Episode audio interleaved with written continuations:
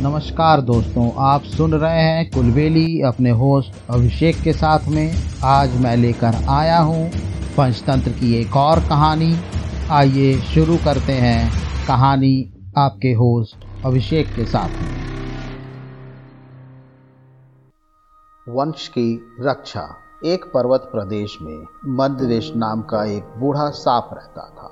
एक दिन वह विचार करने लगा कि ऐसा क्या उपाय हो सकता है जिससे बिना कुछ काम किए ही खाना पीना मिलता रहे।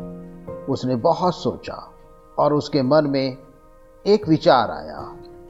वह पास के मेजकों से भरे तालाब के पास चला गया। वहाँ पहुंचकर वह बड़ी बेचैनी से इधर उधर घूमने लगा। उसे घूमता देख तालाब के किनारे एक पत्थर पर बैठे मेढक को आश्चर्य हुआ। तो उसने पूछा आज क्या बात है मामा? शाम हो गई है, पर तुम खाने पीने का इंतज़ाम नहीं कर रहे हो। सांप बड़े दुखी मन से कहने लगा, क्या करूँ बेटा? अब मैं बूढ़ा हो चला। मुझे तो अब भोजन की इच्छा भी नहीं रह गई। आज सवेरे ही मैं भोजन की खोज में निकल पड़ा था। एक तालाब के तट पर मैंने एक मेढक को देखा। मैं उसको पकड़ने की सोच ही रहा था कि उसने मुझे देख लिया। पास ही कुछ ब्राह्मण तपस्या में लीन थे। वह उनके बीच जाकर कहीं छिप गया। उसको तो मैंने फिर देखा नहीं, पर इसके भ्रम में मैंने एक ब्राह्मण के बेटे को काट लिया, जिससे उसकी मृत्यु हो गई। उसके पिता को इसका बड़ा दुख हुआ और इस गम में पिता ने मुझे श्राप दे दिया। दुष्ट साप। तुमने मेरे बेटे को बिना किसी अपराध के काटा है। अपने इस अपराध के कारण तुमको मेजकों का वाहन बनना पड़ेगा।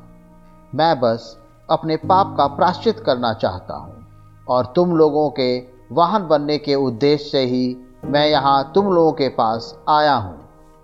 मेढक सांप की बात सुनकर अपने परिवार वालों के पास गया और उनको भी उसने सांप की वह बात बता दी। इस तरह से यह बात सब मेजकों तक पहुँच गई। मेजकों के राजा को भी इसकी खबर लगी। उसको यह सुनकर बड़ा आश्चर्य हुआ। सबसे पहले वही सांप के पास जाकर उसके फन पर चढ़कर बैठ गया। उसे चढ़ा हुआ देखकर अन्य सभी मेजक भी उसकी पीठ पर चढ़ गए। सांप ने किसी को कुछ नहीं किया। सांप ने उन्हें तरह तरह के करतब दिखाए। सांप की कोमल त्वचा का स्पर्श पाकर राजा भी बहुत खुश था।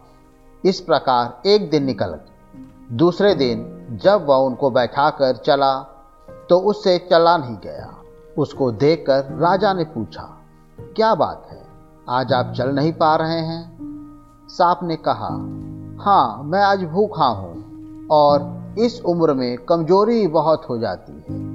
इसलिए चलने में कठिनाई हो रही। राजा बोला, अगर ऐसी बात है तो आप परेशान ना हो। आप आराम से साधारण किसी छोटे मोटे मेढकों को खा लिया कीजिए और अपनी भूख मिटा लिया कीजिए। इस प्रकार वह सांप अब रोज बिना किसी परिश्रम के अपना भोजन करने लगा। किंतु राजा यह भी नहीं समझ पाया कि अपने क्षणिक सुख के लिए वह अपने वंश का नाश करने लगा है। धीरे धीरे सांप ने अपनी चालाकी से सभी मेढकों को खा लिया और उसके बाद एक दिन राजा को भी खा गया। इस तरह मेढकों का पूरा परिवार ही नष्ट हो गया। दोस्तों, इस कहानी से हम लोगों को यह शिक्षा मिलती है, अपने हितैषियों की रक्षा करने से हमारी भी रक्षा होती है। दोस्तों, मुझे उम्मीद है आज की कहानी आपको ज़रूर पसंद आई होगी।